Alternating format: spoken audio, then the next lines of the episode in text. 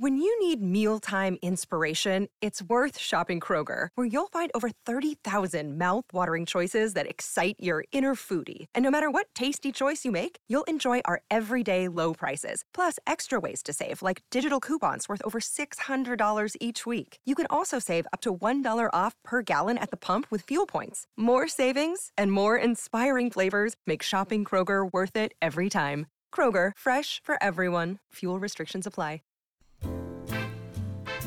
Welcome to the Wounds of the Faithful podcast, brought to you by DSW Ministries.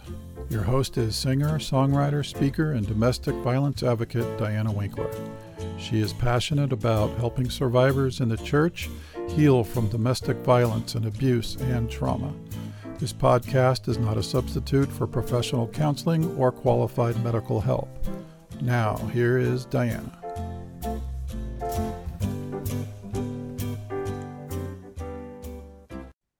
Hello, everyone. Welcome. I hope that you are well, everybody. We have joined the club. Brian and I are sick with COVID this week. We have dodged COVID for the last two years. In fact, we haven't been sick with either a cold or a flu or anything else in the last two years. And unfortunately, we have it now. So I'm going to tell you a little bit about our experience. If you don't want to hear about our experience with COVID, go ahead and fast forward five minutes. But I started feeling some symptoms at work at my temp job, and everybody around me is sick, and it's a very small office, and we're all jammed in there like sardines, and it's warm there's not a whole lot of circulation and there's not a whole lot of cleaning products. Like in the lunchroom, there aren't any Clorox wipes to wipe off the table you were sitting at or wipe the sink area near the microwave. And I knew when I went in there that I'm going to get sick. My previous temp job, I went into the office and everything was very spread out. It was very airy. There was airflow, air conditioning, and there was plenty of cleaning products. If you touched a surface, you were required to wipe it down. And if you were sick, you could work from home. And when you came back to work, you had to wear a mask for about a week before you could take hmm. that off. And so Friday, I had been starting to cough. Now I cough regular basis anyway because I have asthma and allergies. And so when I go outside and I'm working in the garden, yeah, I'll come in and my nose is running or I'm coughing up whatever dirt was outside. And I'm used to that. But this cough was a bit different. It was more deep down in the chest area. And I was coughing all day at work and I felt really bad because everybody around me was probably wondering if I was sick. And I thought it was bronchitis because I've had bronchitis many times in the past.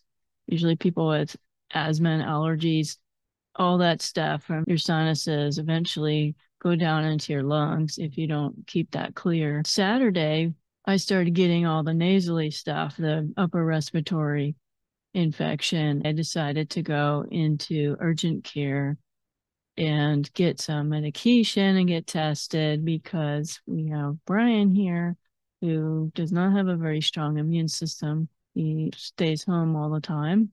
And so I went into urgent care and he gave me, of course, antibiotics and prednisone, and they gave me the test. And I don't know about you at work, but to go back to work, you have to have a negative COVID test. Now, I did not get the results till Wednesday. And I told my supervisor that I was positive.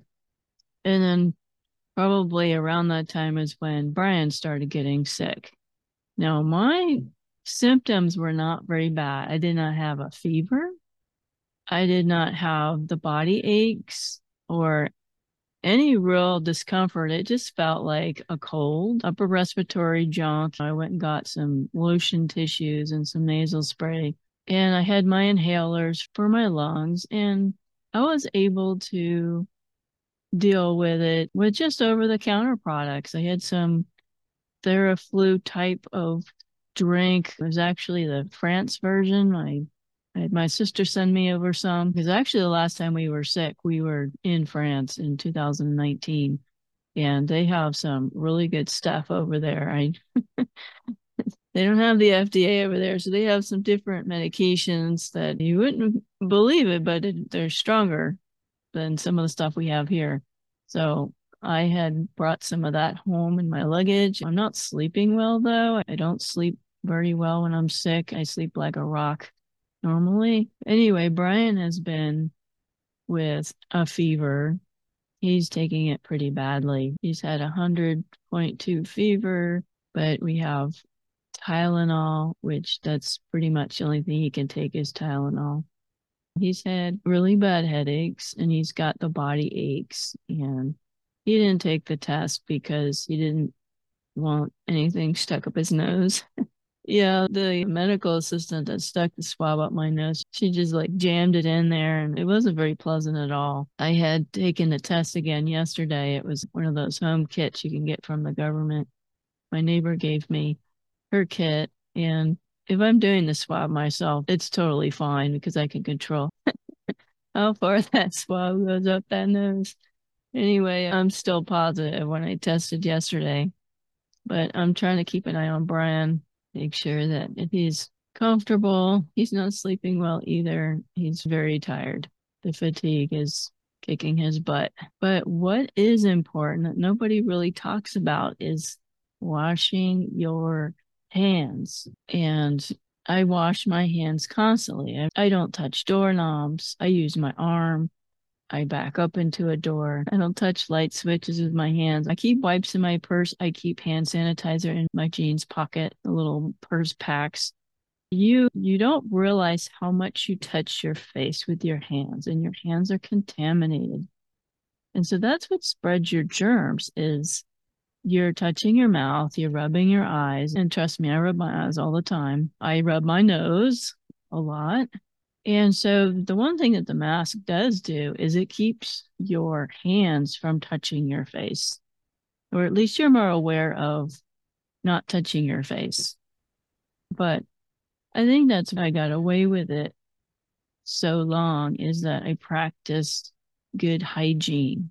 I stay away from sick people. Predominantly, we were working from home instead of working in an office, except for the last six months. And I think I got lazy at this last temp job because I didn't wear a mask. It was so hot in that office. But so I start my new permanent job a week from now. Very excited, but I'm trying to rest and take care of me and Brian.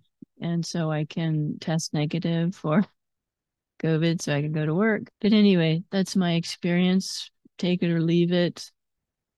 Please pray for Brian. So, anyway, the show that we're going to do today, I had promised you, is I had been doing my personal story, the 20 part series of my personal story. And if you haven't listened to that, go back and listen to the series. It's yeah, it's one of those you have to binge watch because it builds on each other. But this particular episode can stand on its own because we're going to be talking about dating after divorce, my dating fiascos, my train wrecks. And I was going to talk about it when I was doing my story, but I felt that it needed its own episode because it was so messed up and there's a lot of things that I wanted to say, a lot of lessons I've learned, and maybe something that would help you. And I made a lot of mistakes. A lot of things I did, I regretted. And I'm going to be open and honest with you and vulnerable today. Yeah, some of it's embarrassing, but I have processed all those things and repented of some of that stuff. And I'm here to help you navigate maybe you're going through this right now. Maybe you, this is no man's land for you. This is all new to you. And so here we go. So to start with, dating after my divorce.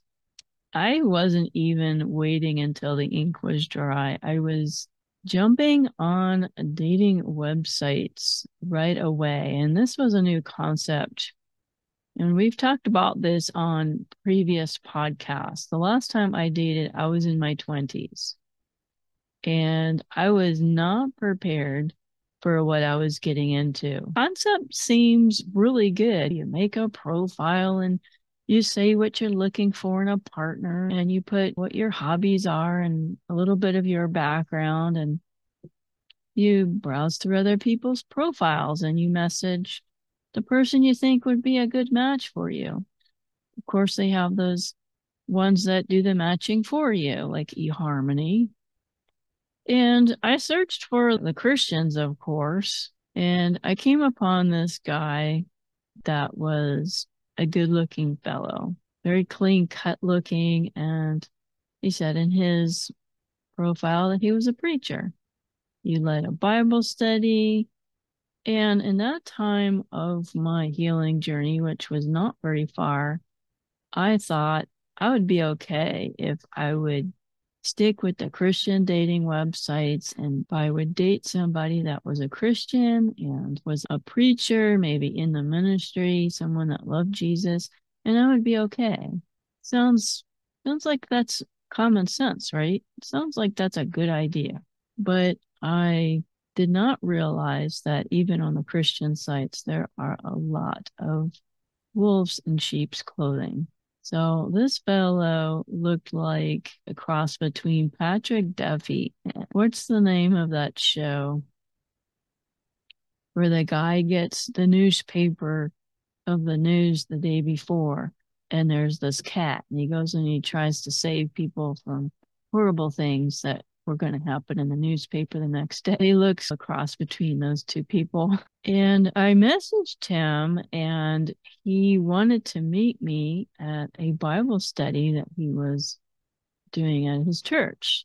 Sounds good so far. But I had my martial arts class that night, and I told him I couldn't come. I was very consistent with my martial arts classes. We've talked about that before. And he said, Do you want to meet at Denny's after class and after Bible study. And I thought, okay, Denny's is safe. I said, okay, public place. So let's come up with a name for this man. This man was probably the one of the biggest regrets of my dating fiascos. The Devil Wears Prada movie. I've never seen it, but I understand the concept. This guy is the devil wears cargo shorts. So I'm just going to call him Cargo for lack of a better, more creative name. I don't want to say his name on here. So I show up at the diner and he doesn't look like his picture. He had a full beard, which he did not have in his picture. And he had red bloodshot eyes. And I usually connect red bloodshot eyes with drug abuse. I just gave him the benefit of the doubt that maybe he was tired. But I was a little unnerved because he did not look like his profile picture. I knew it was him, but that's very common. You will see people's profile pictures look a lot nicer than they are in person. It happens. People want to put their best foot forward, but don't put a profile picture up that you're much, much younger, or you're much skinnier, or you have a whole lot more hair. That's deceptive. But I recognized the smile was the same. I also noticed that he ordered food from pointing at the pictures in the menu. And I found out later he is just learning how to read. And we started exchanging stories while we were eating our dinner. And he made this comment when we were talking. And when you're talking with a stranger and they ask you about your story, obviously I'm going to bring up my ex because I had just been divorced like two weeks before, maybe even sooner than that. I it was very soon after my divorce. And he said that I don't think I want to date you because you're still in love with your ex-husband. And I was like, "What?" And I told him the love has been gone for a very long time.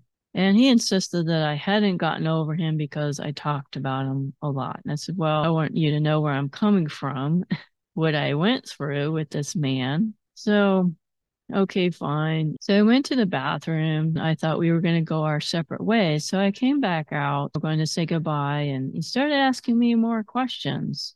And up to this point, I hadn't talked about my salvation story. And so somehow we got into how we were both saved. And then all of a sudden he was very interested.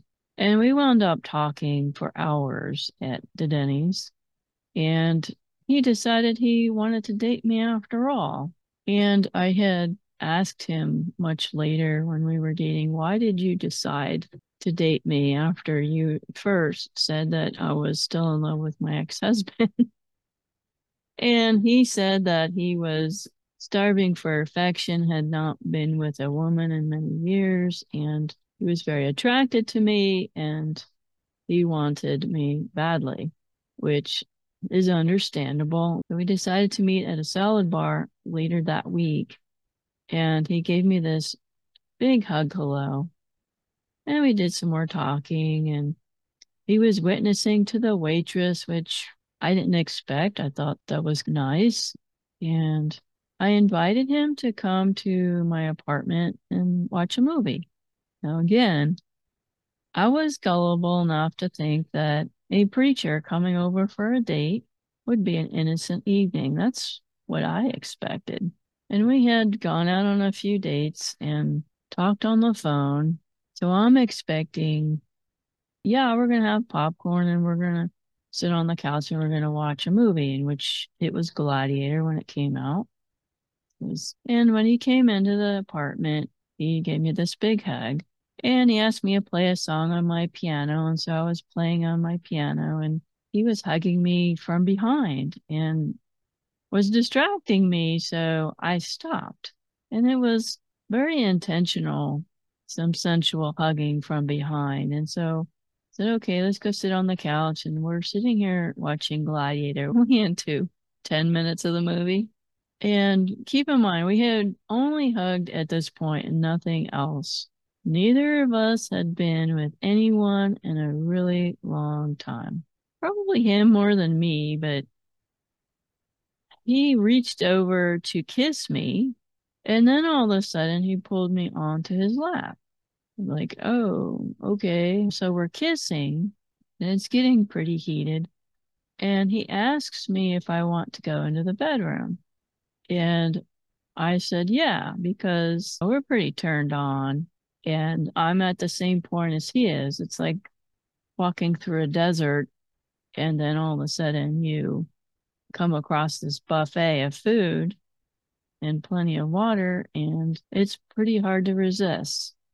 Not impossible, but it's very hard to resist when you have that vacuum you both have that vacuum and nobody's putting on the stops at all. And he said, Are you sure you want this? And I said, Yes. It was both consensual, at least from my point of view. So, yes, we wound up in the bedroom.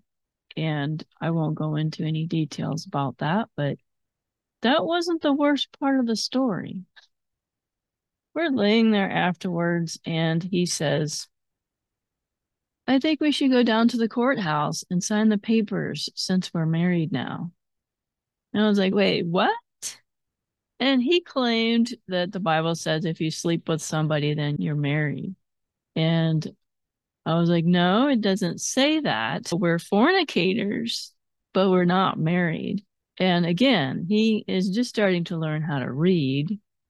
And I've got a Bible college degree, know my Bible very well. It does not say that we're married. A lot of stuff in the Old Testament was cultural. Like you moved into your mother's tent when you get married. Uh, the Israelites, they had their customs. That's not the custom we have here, at least in, uh, in the United States. You go and witnesses, you go to the courthouse, but having sex outside of marriage is not the same thing as getting married, not in our culture anyway. Anyway, so he got really mad because I said, I'm not going to the courthouse with you. the paint was barely dry on my divorce papers. And my parents would have me committed if I got married to this guy. It was insane.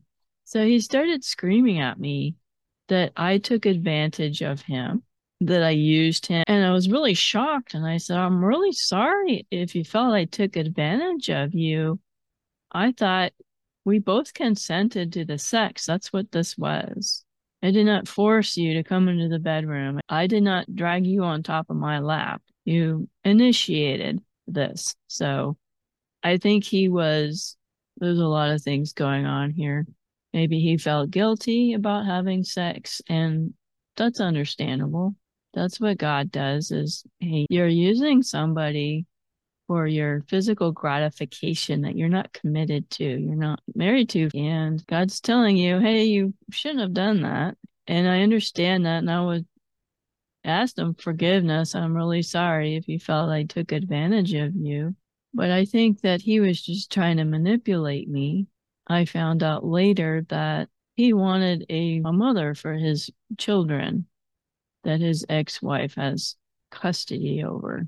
He was trying to get custody of his children who were being abused by his ex wife and her boyfriend.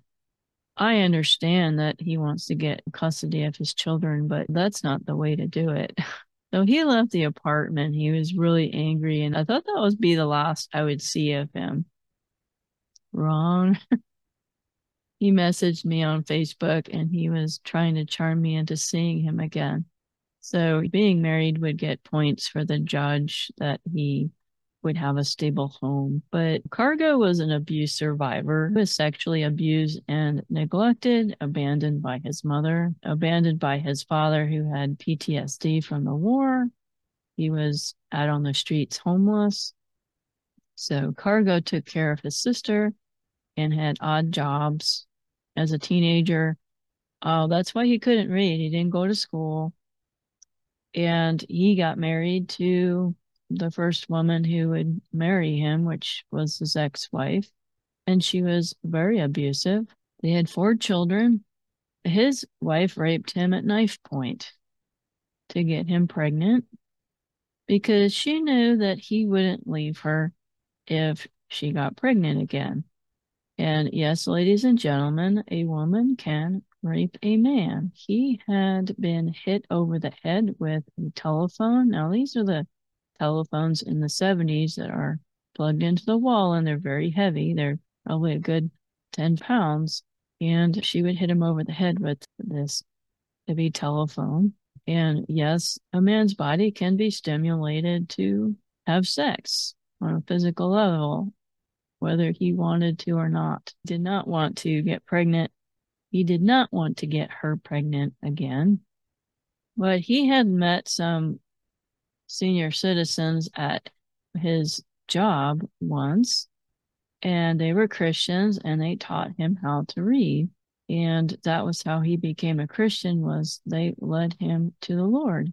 So that's pretty much what gave him the strength to leave when he got saved and he wanted to of course serve the Lord.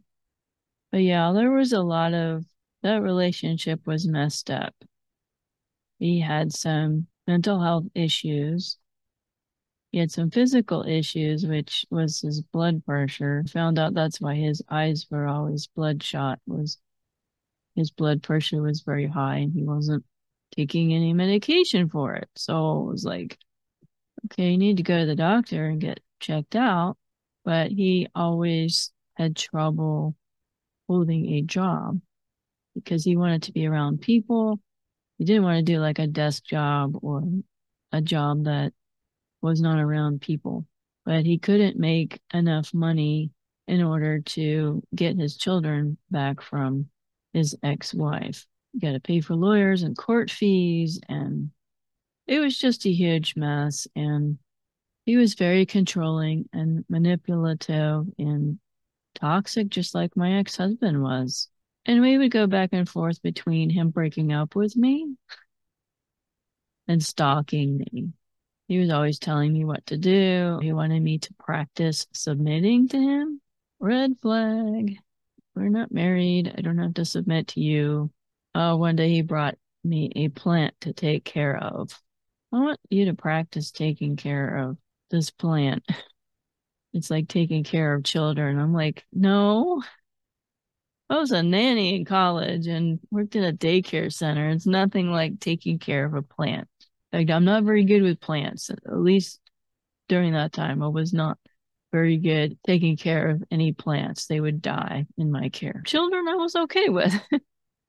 and during this time, I was at the point where I was recording my album still, my music, and he wanted to come to the studio with me. And he was trying to tell me how to sing and how to do my album artwork because I had worked with my best friend who was a photographer and we were doing artwork for the album and he was criticizing the album artwork. That doesn't look like an album cover, but that's what it's going to be. That's what I want. And he'd do stuff like come into my apartment. Now I had a two bedroom apartment because I had my bedroom and then the other room was to hold all my stuff because I moved out of a three bedroom house and accumulated all this stuff from 13 years of marriage. And so I had my book collection, I had my sewing machine, all that stuff. And I had my, my music, my piano. And so he would come into my, my apartment and tell me I should sell all my stuff. What? If you'd sell all your stuff, then you wouldn't need a two bedroom apartment. Why don't you get a roommate?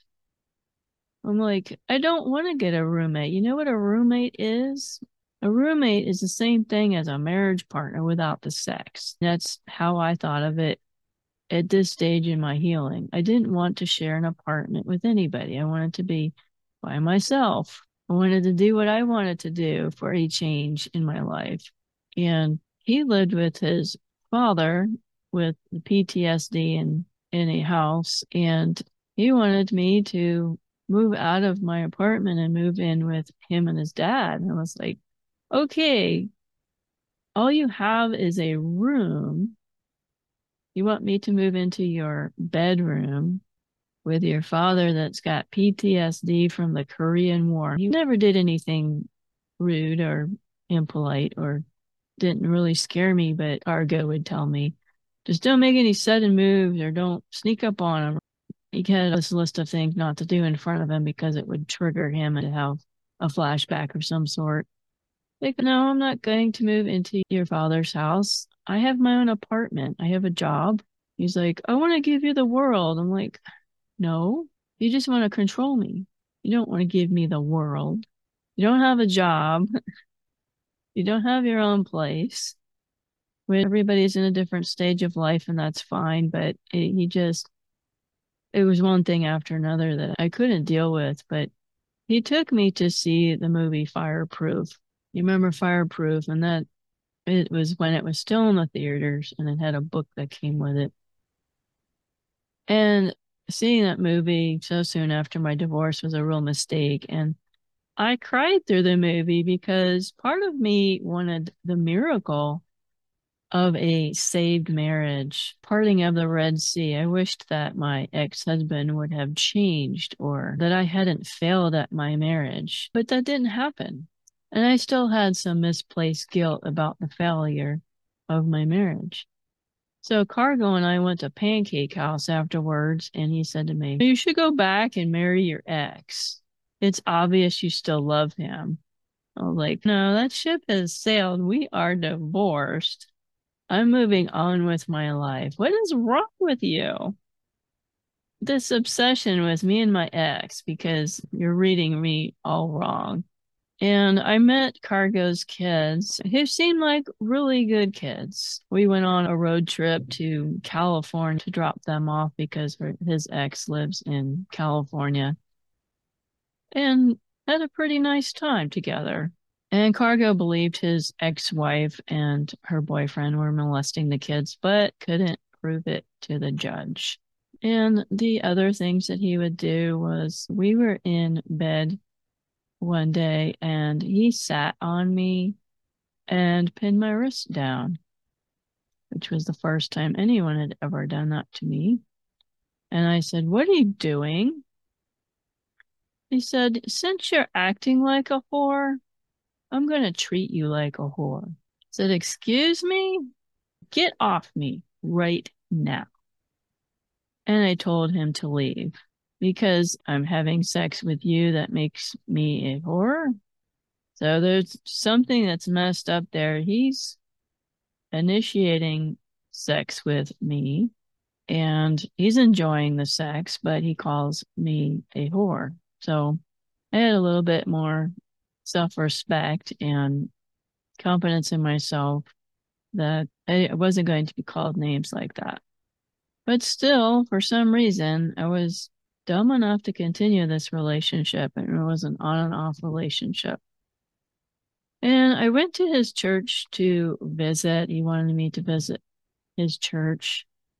I don't know what denomination it was, but it was very obvious they had some false doctrine going on, especially about concerning the Holy Spirit. They kept calling the Holy Spirit and it. No, that's that's not right. And the Holy Spirit is a person with emotions, intellect, and will, the third person of the Trinity. And so my flag went up there and some other things that were really strange on healing and the power of prayer, a little bit of obsession with demons controlling your life. And so I I told Danny I didn't want to go to his church and he didn't like that. You can go to your church if you want to, but I'm going to go to the one I've been going to up to this point. And I think the relationship started really coming to a point. He would come over to my apartment and he broke my computer, did something to it, and I had that blue screen, and he wouldn't fix it. I'm like, You're going to take the computer to repair shop and you're going to fix it. You've got a virus or something in my computer. And I needed that computer and he wouldn't do it. He wouldn't fix it. And I got really angry that I got stuck with having to pay for the repairs. And so I told him, You're not allowed to touch my computer. Just don't come over at all. And I don't remember where in the timeline this was, but we went to his sister's house for, I think it was Thanksgiving. And I met some of his other family members, which was his sister, her husband, and maybe an uncle. And I, I thought this was very nice to be invited and it was in the formal dining room.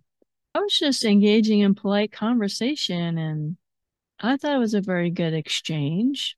They were talking a little bit about politics and maybe some other topics, and I had added to the conversation as the night went on. And when we left and I got in the car, he was taking me home back to my apartment. He said that his sister told him that I was just like his ex wife. I was so insulted by that. I was like, how could she think that I was anything like your ex wife? You look like her. I said, No, I've seen the woman. I don't look like her at all. I'm not a sexual predator. I'm not a rapist. and Cargo said, You have a dominant personality. So, what is that supposed to mean? No one's ever told me that I had a dominant personality, and I don't even know what that means. He says I'm passive aggressive.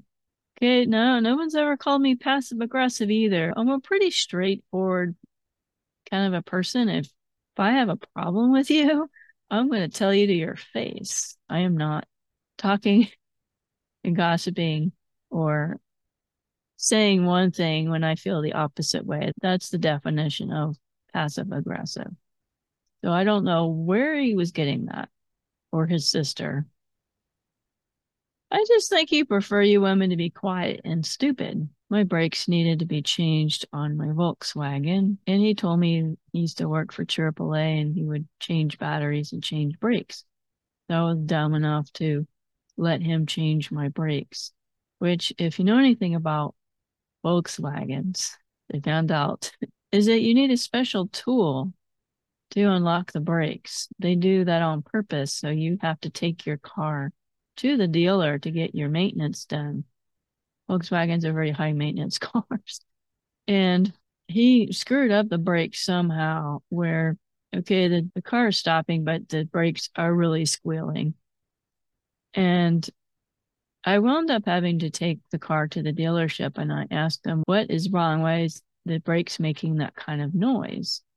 He said, Who changed the brakes? I said, One of my friends did. He says, We can fix it, but it's going to cost you this amount of money. I said, No, I think I'm going to have him fix the brakes because he's the one that messed them up. If I can't get him to do that, then I will be back. I can't remember if he gave another shot at fixing the brakes, but it I never felt fully safe in the car after that. And anyway, I think the last day that I saw him, he said he wanted to go and do something. He never wanted to sit around and do nothing, just relax. It was, he wanted to go to the movies. I don't remember what picture we were going to see, but we were driving in my car. His car was a junker. On our way to the movie theater, we got into this big fight because I think we were talking about real estate because I was in that real estate group, if you remember back from my story. And I wanted to invest in real estate.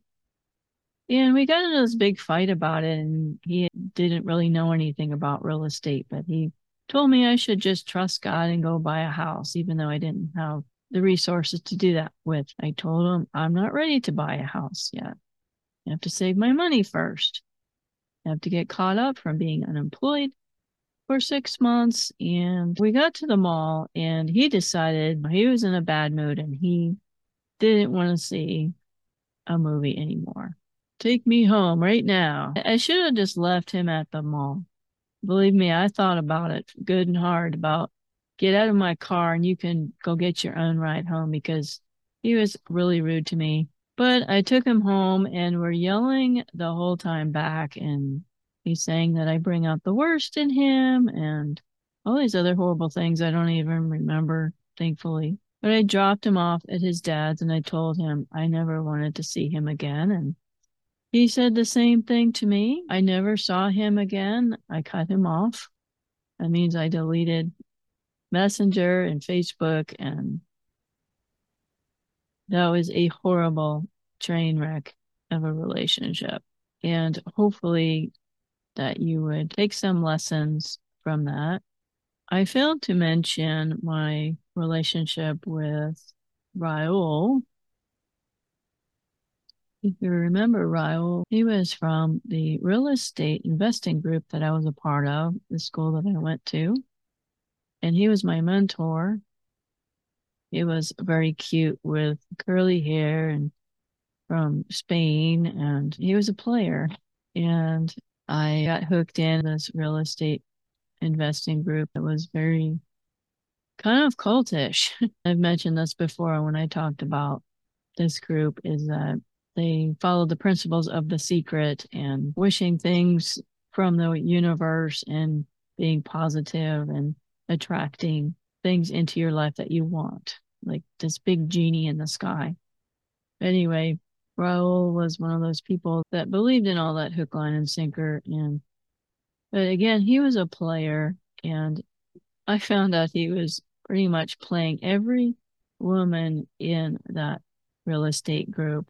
Found out the hard way that he was playing me too. And Raul was not a believer in any sense of the word. In fact, we had conversations. I was in his house, and there's this humongous crucifix on the wall, and we had talked about God and his father left him when he was young and never really knew his father. And so I said, You have a heavenly father right there. And I'm pointing to the crucifix. And he had no concept of the fatherhood of God and in fact rejected the whole thing about Christ and salvation and and stupid me even though I knew okay this guy is not a believer, rejects and makes fun of my faith, I still got suckered in. He was really cute.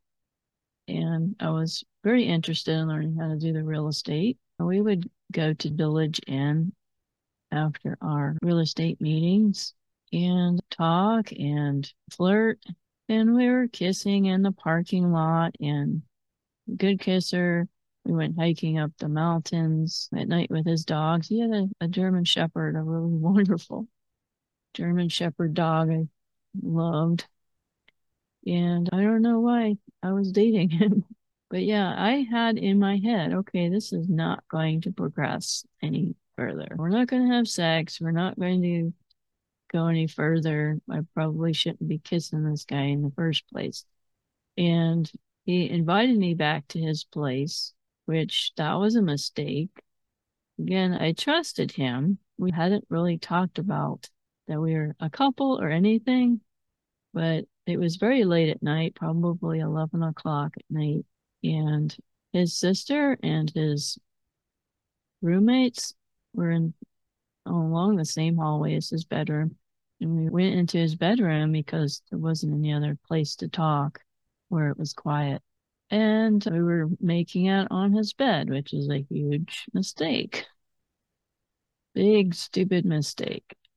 And I already told him when we were kissing, it's not happening tonight. I am not having sex with you. There's people in the other room. I have to get up for work tomorrow, all this stuff. And I explicitly told him it's not going to happen tonight. But unfortunately, when you keep going with making out in somebody's bedroom, even though there are people in the next room, or you have convinced yourself that you had drawn a line in the sand that you're not going to go any further, the hormones start taking over. and just like before, you get so aroused. And again, you still have that vacuum of neediness and wanting to connect with somebody, and you've been neglected for so long that you want to go further. Your body screams to go further. And yeah, I went past the point of no return for myself. And next thing you know, I'm taking my pants off. So, yes, it was consensual. I agreed to it and regretted it. I had to leave because I had to get out the next day for one to get my car fixed at the Volkswagen dealer. Which happened to be near his house. And I had to go to work. And yeah, that was an experience. And you're probably thinking about pregnancy. And yeah, I'd been on the pill for 13 years, being married to my ex. I had not gone off the pill at that time. And so I didn't have any fear of getting pregnant, but I definitely thought about getting venereal disease because I found out he was a player and he was sleeping with all these women. In fact, our our real estate group had this banquet and he asked me if I would be his date for the banquet. And I went and bought a new dress and everything. And I was talking to one of the girls and about the banquet and if she had a date. And she was waiting for Raul to ask her to the banquet. Apparently, they went last year together. And I had mentioned to her that he had already asked me. And she looked really shocked and disappointed. And I think that's when I figured out that he was sleeping around with everybody. And she was a very nice gal, Maria. But anyway, I'm sitting there at the wagon dealer. I hadn't showered. and there was this old man in the waiting room, and I was half asleep. I was just sitting on the chair waiting for my car to be finished. And this old man started a conversation with me. And I don't know what gave him the impression that I would be interested in a hookup with this old man, but he gave me his phone number. And I said, You're old enough to be my grandfather. And I pushed the phone number back. I thought, Oh, this is the Lord's just telling me probably not the lifestyle that you need to be living. You probably look like you hadn't slept, or you probably smell like sex, hadn't showered. I don't know, but I got my car and went back home. But he and I stopped seeing each other because I didn't want to be in the real estate group anymore. And I found out that it was cultic and they wanted me to be a part of these retreats and stuff. And I went to the one retreat because it was paying for me to go. And it was a lot of the positive thinking secret, call the stuff you want out of the universe It's my faith. I didn't believe all that stuff. And we lived by the border, and Sheriff Joe Arpaio was the sheriff at the time. We had gotten into some argument about the border. My dad had a sailboat in San Diego, and I had gone to San Diego to be on my dad's boat with my dad. And you have to go through all these checkpoints along the Mexico border on the way to San Diego. And they check your car and they got the dogs sniffing and they make sure that you're not hiding undocumented people in your trunk. And we had, me and Raul had gotten into this argument at how evil Sheriff Joe Arpaio was about having these border checks. And I said, they sniffed my car too. They weren't just stopping random cars, they were stopping everybody's car to make sure that we weren't smuggling humans in because there's a lot of what they call coyotes here. And they're paid a lot of money to get people over the border at the suffering of the people that want to get over the border very desperately. And so that's very common here. So we had gotten into this big, huge fight. He didn't want to talk to me anymore because he's Hispanic descent and I'm not. He thought I was unreasonable. Okay, agreed to disagree, but cut me off. And I never saw him. I think he moved to Mexico and bought some land down there.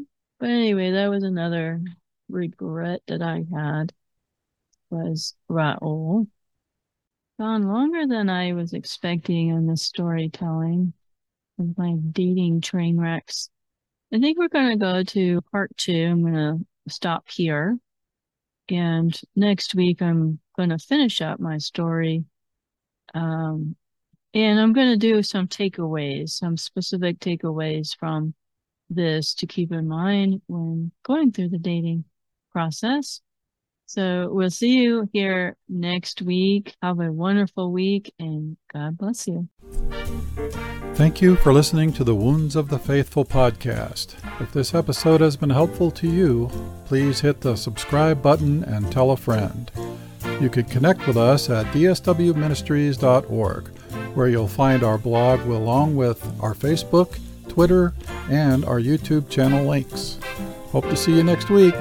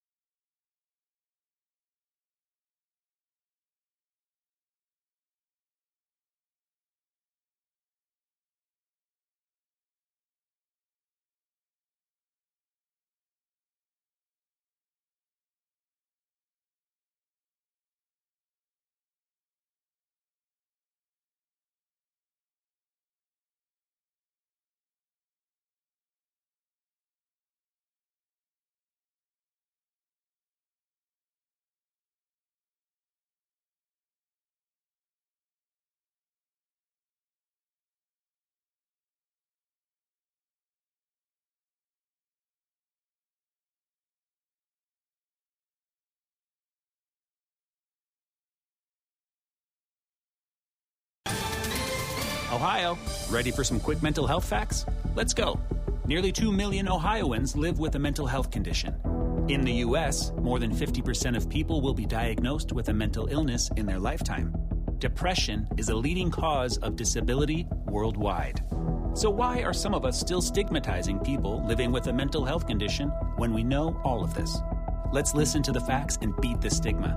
Ohio, challenge what you know about mental health at beatthestigma.org.